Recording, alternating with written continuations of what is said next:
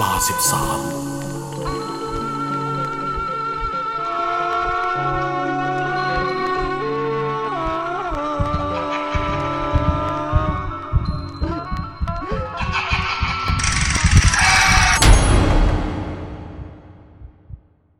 เขาเรียกผมไปบ้านผีเฮียน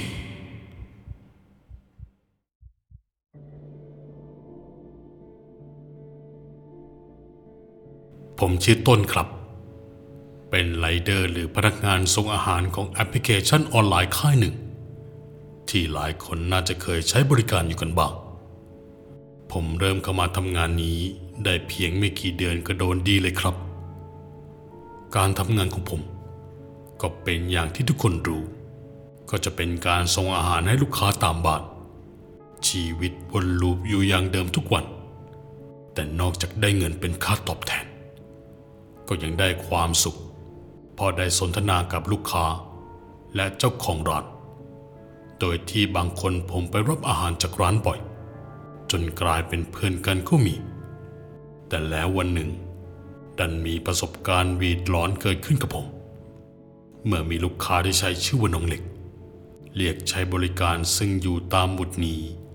มันขึ้นกับบ้านที่มีประวัติ หรือที่ใครหลายคนพูดกันว่า เป็นบ้านผีสิงที่เฮี้ยนมากที่สุดแห่งหนึ่งก็ว่าได้ แต่บ้านหลังนี้ไม่เคยถูกอ้างอิง หรือจัดลำดับความเฮี้ยนในประเทศไทยมาก่อน ตรงนี้ก็แอบแปลกใจ แต่คนในจังหวัดส่วนใหญ่จะรู้รู้กัน ผมพูดในฐานะที่รู้ประวัติมาจากรุ่นคุณปู่ของตัวเองว่า เคยเกิดอะไรขึ้นกับที่นี่ขอบพูดประวัติ และเล่าความเฮี้ยนของบ้านหลังนี้ให้ฟังกันก่อนอันดับแรก บ้านเก่าแก่หลังนี้ เป็นบ้านทรงไทย อยู่ต้นต้นซอย เขาอาศัยกันอยู่ทั้งหมด9ชีวิต ประกอบไปด้วยพ่อ แม่ ลูกชายคนโต ลูกสาวคนโตสามคน ลูกเขยหนึ่ง ลูกสะใภ้อีกหนึ่ง และมีคนใช้ประจำตระกูลรวมทั้งหมด9ชีวิตครับ พ่อและแม่รับราชการทั้งคู่ ส่วนลูกๆก็ติดสอยห้อยตามจนได้รับราชการอยู่สองคนก็คือลูกชายคนโต กับลูกสาวคนรอง ส่วนลูกๆอีกสองคน ก็เป็นคนค้าขายในจังหวัด อยู่มาวันหนึ่งเกิดโชคร้าย มีพวกโจรชั่วยกพวกกันมาประมาณห้าคน เข้ามาปล้นเอาทรัพย์สินเงินทองในยามวิการเป็นบทสินและด้วยความที่พ่อเขา ก็มีปืนไว้ป้องกันตัวหนึ่งกระบอก จึงยิงโจรที่เป็นลูกพี่ของมันตายคาที พวกมันโกรธมาก เข้าล้อมคนในบ้านไว้ และทำการฆ่าปิดปากทุกคนอย่างเหี้ยมโหด แต่มีเพียงคนเดียวเท่านั้นที่รอดชีวิตออกมาได้ เพราะหนีตายไปหลบซ่อนในแทงน้ำหลังบานที่พูดถึงก็คือในตึง ลูกเขยของครอบครัว แต่หลังจากที่เกิดเรื่อง นายตึงก็เหมือนอยู่ไม่ได้เพราะภาพเหล่านั้นมันติดตาทำให้จิตตก และมีอาการซึมเศร้า แต่ในสมัยนั้นยังไม่เคยมีการพูดถึงเรื่องโรคซึมเศร้า การตายของคนในบ้านผ่านไปไม่ถึงปี อยู่มาวันหนึ่งนายตึงทุกใจจนต้องระบายให้กับเพื่อนในที่ทำงานฟังว่า ภรรยาเขามาเรียกทุกคืน ได้ยินเป็นเสียง ไม่เคยเห็นตัวภรรยา บอกยังอยู่ที่บ้านเลยอยากให้เขามาอยู่ด้วยกัน เพื่อนได้รับฟัง และบอกว่าให้ทำบุญให้ทุกคนที่นั่นบ่อยๆไม่กี่วันต่อมา นายตึงสติไม่อยู่กับตัว ฝุ่งซ่านหนักจนต้องขับรถไปที่บ้านของภรรยา ปรากฏว่าเมื่อไปถึง ก็เห็นทุกคนรออยู่ในบ้าน กวักมือเรียกสื่อสาร และทุกคนยังใส่เป็นชุดเสื้อผ้าวันที่ตายไป พอรุ่งเช้ามีชาวบ้านในระแวกนั้น ผ่านไปเห็นรถยุโรปเป็นตำนานคันหนึ่ง จอดทิ้งวินาบาทหลายคนจำได้ว่าคันนี้เป็นของลูกเขย ตอนนั้นชาวบ้านตามมายืนออกกันที่รั้วบ้าน เพราะอยากรู้ว่าในตึงมาที่นี่ทำไม แต่ก็เห็นว่าทุกอย่างถูกลอกจากนั้นนอกอย่างแน่นหนา มีโซ่คล้องอยู่ที่หน้าบ้าน แถมตัวบ้านมีโซ่คล้องแน่นหนาอีกชั้นกำแพงบ้านก็สูงเอาเรื่อง แต่ตัวในตึงหายไปไหนกัน แต่สักพักในตึงวิ่งลงมาจากบ้าน พยายามเขย่าประตูสร้างความตกใจให้กับทุกคน เพราะนึกว่าผีออกมาหลอกหลอนตอนกลางวันแสกๆแต่โชคดีมีบางคนสงสัยว่า นั่นไม่ใช่ผี แต่เป็นเสียงของในตึง จึงโทรติดต่อหาญาติเจ้าของบ้านให้เอากุญแจมาช่วยเหลือในตึงญาติที่มาไขประตูให้นั้น ตกใจมาก เขาบอกว่ามันเป็นไปได้ยังไง ที่นายตึงจะเข้าไปอยู่ในนั้น โดยไม่มีร่องรอยการงัดแงะไม่มีอาการมึนเมา ไม่ได้มีอาการหลอนเพราะยาเสพติด ทุกคนต่างกับเชื่อที่นายตึงเล่าว่า ตอนนั้นขับรถมาจอดเห็นทุกคนในบ้าน และเหมือนมีอะไรบางอย่างตนจะให้เขาเข้ามาในบ้านและมีการรวมรับประทานอาหาร มองเห็นทุกคนใบหน้าเศร้าหมอง เห็นคนรับใช้เดินมาเก็บจานชามไปหล้างแต่ตัวเขาเอง ก็ขึ้นไปนอนกอดกับภรรยาในห้อง ซึ่งช่วงเวลานั้น ในตึงเหมือนตกอยู่ในผวังลืมไปเลยว่าคนในบ้านตายจากไปหมดแล้ว แต่พอตื่นขึ้นมาในตอนเช้า ในตึงก็พบกับความว่างเปล่า และหลุดออกจากผวังเหล่านั้นได้ มองเห็นห้องนอนที่เต็มไปด้วยฝุ่นเคลอะตัวเขาเองก็นอนกองอยู่บนพื้นไม้ไม่ได้ขึ้นมานอนบนเตียงต่อมาก็ได้ยินเสียงพ่อตามมาเคาะปลุกเรียก พูดว่าอยากให้กลับมาอยู่กับลูกสาว ซึ่งเป็นภรรยาของในตึงเอง เพราะเธอร้องไห้คิดถึงเขาแทบทุกวัน แต่นายตึงนั้น ได้ยินเพียงแค่เสียงแววมาเท่านั้นครับ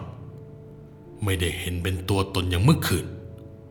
ทำให้รีบวิ่งหน้าตาตื่นลงจากบ้านไปตะโกนขอความช่วยเหลือ แต่หลังจากนั้นประมาณหนึ่งเดือน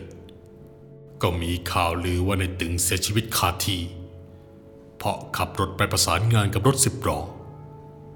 ชาวบ้านเชื่อกันว่าในตึง คงกลับมาอยู่กับที่ในตึงรักนั่นแหละครับ หลังจากนั้นเป็นต้นมา มันก็มีเหตุการณ์หลายอย่างเกิดขึ้นที่บ้านหลังนี้ ไม่ว่าจะเป็นการปรากฏตัวในรูปแบบเป็นตัวเป็นตน หรือเป็นร่างที่ลอยไปลอยมาอยู่ภายในบ้านทำให้ชาวบ้านต่างขนานนามว่าที่นี่เฮียนมากที่สุดเท่าที่เคยรู้มาแล้ว เพราะในบางคืน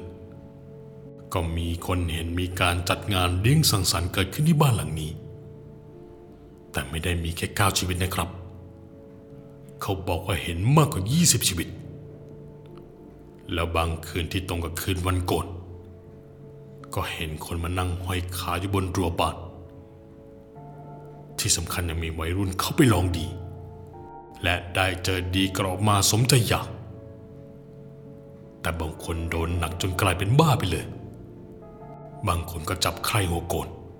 แต่พอหายไข้ ก็ไปสาบแช่งวิญญาณเจ้าของบ้านก็ถึงที แต่ปรากฏว่าสามวันต่อมา คนนั้นขับรถมาผูกคอตายตรงสวนหลังบ้านเรือนไทย ก็นั่นแหละครับสำหรับผมคิดว่าบางเคส ก็ดูมีเหตุผลนะ ที่วิญญาณเจ้าของบ้านเขาเกิดความไม่พอใจ แต่ในกรณีของผมนี่สิครับ ผมยังหาเหตุผลไม่ได้เลยว่า ตัวเองเคยไปทำอะไรให้เขา ทำไมผมถึงเป็นคนหนึ่งที่โดนดีเหมือนกัน ในช่วงเวลาสี่ทุ่มนิดๆมีออเดอร์อาหารจากลูกค้าที่ใช้ชื่อว่า น้องเล็ก ซึ่งที่อยู่ตามหมุดนี้ มันขึ้นตรงกับที่บ้านเรือนไทยมีประวัติแห่งนี้ด้วยความที่ตกใจ ผมจึงกดยกเลิกงานในทันที แต่แล้วในวันถัดมา ช่วงเวลาเดียวกัน ผมจำได้ว่าตรงกับวันโกนคนที่ชื่อน้องเล็ก สั่งอาหารจากร้านอาหารแห่งนี้อีกครั้ง เมื่อไม่สามารถยกเลิกงานได้ ผมก็ว่าจะลองดูสักหน่อยแล้วกัน มันอาจจะเป็นไปได้ที่ลูกค้าเขาอยู่บ้านติดกันกับบ้านที่มีประวัตินี้ หมดก็อาจจะขึ้นไปบาง ผมจึงโทรติดต่อลูกค้าก่อนเป็นอันดับแรก เพื่อจะถามว่าอยู่ที่ไหน ให้ไปส่งที่นั่นถูกต้องหรือไม่ สวัสดีครับคุณลูกค้า ที่อยู่ที่จะส่ง ตรงตามหมุดเลยไหมครับ ปลายสายตอบกลับมาเป็นเสียงผู้ชายคำเดียวสั้นๆว่า ใช่ ผมก็ตอบกลับไปว่า ครับครับรอสักครู่นะครับลูกค้าร้านนี้รออาหารค่อนข้างนาน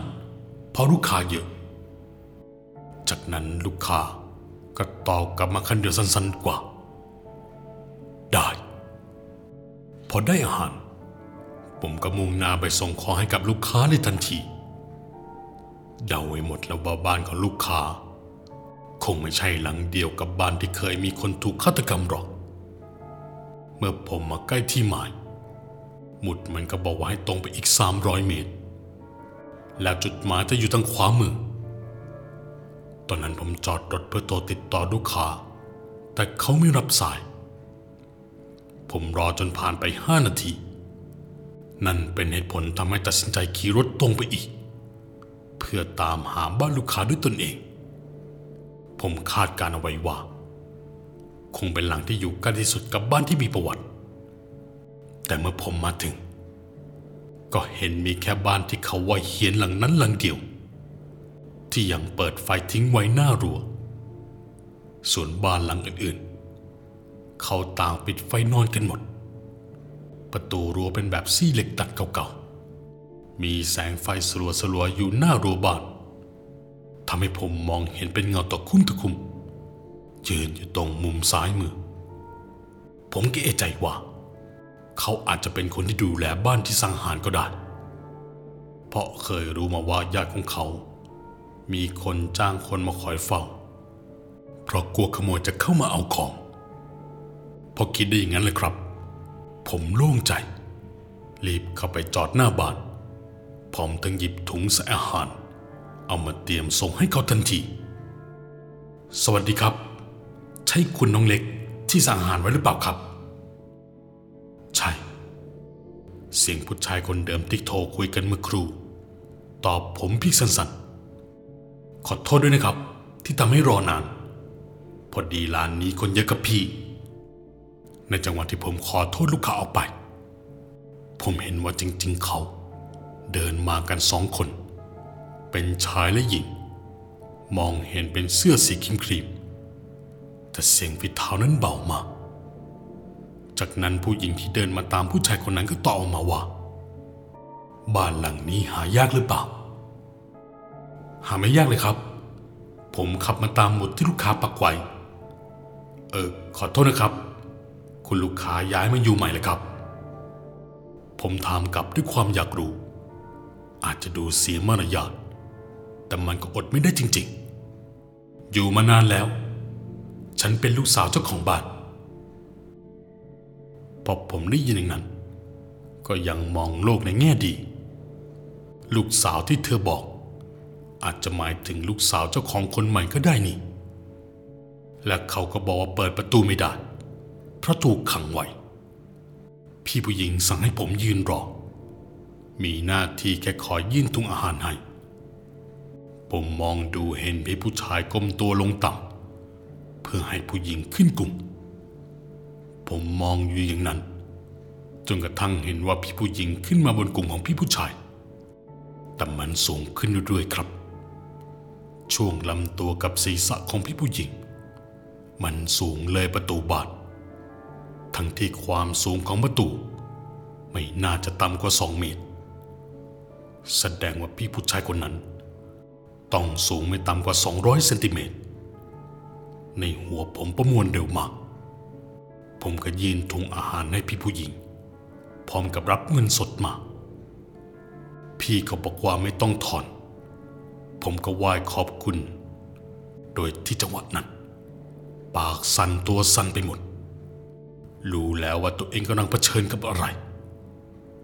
สีเสื้อที่เป็นสีครีมของผู้หญิง มันมีรอยเลือดอยู่เต็มไปหมด รอยยิ้มนั้นมันฉีกกว้างเกินกว่าคนธรรมดา ผมหันหน้าหนีแต่ในนาทีต่อมา ผมได้ยินเสียงเหมือนคนเตะกระแพงบานเสียงมันดังปักปักปักผมรู้ทันทีว่าเสียงมันดังมาจากฝั่งบนกำแพง เป็นไงเป็นกัน ตัดสินใจเงยหน้าขึ้นมาดูให้มันจบจบๆผมเห็นพี่ผู้หญิงทั้งสามคน นั่งอยู่บนกำแพง ผมมั่นใจว่าสองคนนั้น น่าจะเป็นลูกสาว ส่วนอีกคนน่าจะเป็นแม่ ที่ตัวโชกไปด้วยเลือด และเสียงที่ดังจากการใช้ส้นเท้ากระแทกกำแพงบาดหายคาใจ และตอนนั้นภาพก็ตัดไปเลย ผมมารู้สึกตัวอีกที ก็คือเวลาประมาณตีสองมีชาวบ้านโทรเรียกรถพยาบาลให้มาดูผม เพราะชาวบ้านไม่มีใครกล้าเข้ามาจับตัวผมเพราะพวกเขาได้ยินเสียงคนเดินอยู่รอบบ้านกันเต็มไปหมดทำได้แค่โทรเรียกรถพยาบาลให้มาช่วย หลายวันต่อมา ผมกลับมารับงานและบังเอิญว่าเจ้าของร้านมาเล่าให้ฟังว่า มันจะมีไรเดอร์อยู่ค่ายหนึ่ง ที่เอามาเล่าให้ร้านฟังว่า เจอคนให้ไปส่งอาหาร แล้วหมุดมันขึ้นตรงกับบ้านร้างผีสิง หลังเดียวกับผมขึ้นนั้น รู้ไหมว่าไรเดอร์คนนั้นเจออะไร เจออะไรเลยพี่ ไอ้น้องมันเห็นว่ามีการจัดงานเลี้ยงในบ้านนั้น บอกเห็นเป็นคนสวมใส่ชุดไม่คุ้นตาเลย สีสันสดใสอยู่กันเต็มไปหมด ซึ่งตอนนั้นไรเดอร์ไม่รู้จักนะว่าบ้านหลังนี้เคยมีประวัติอะไรเกิดขึ้นมาก่อน ตรงนี้ผมเชื่อนะครับ เพราะไม่ใช่ทุกคนในจังหวัดหรอก ที่จะรู้จักว่าบ้านหลังนี้มีประวัติอะไรมาก่อน แต่ที่ผมรู้พราะปู่เล่าให้ผมฟัง บวกกับตอนเป็นวัยรุ่น เพื่อนชวนมาท้าพิสูจน์ที่บ้านหลังนี้ โดยที่ตอนนั้นไม่สามารถเข้าไปได้ ราะยังไม่มีคนดูแล ผมถามให้ชวนน้องเข้าไปส่งหรือเปล่า ก็เดินเข้าไปตามปกติเลย แถมยังได้ทิปมาอีกห้าร้อยด้วย พี่จ้าของร้านเราต่อ พอขับมาถึง ก็โทรติดต่อลูกค้าว่าถึงแล้ว ซึ่งลูกค้าผู้หญิงเป็นคนรับสาย ในตอนนั้นเสียงดนตรีพื้นบ้านดังขึ้นมาเอื่อยๆได้ยินแล้วชวนขนลุก แต่ความรู้สึกตอนนั้นน้องไรเดอร์ไม่รู้ประวัติ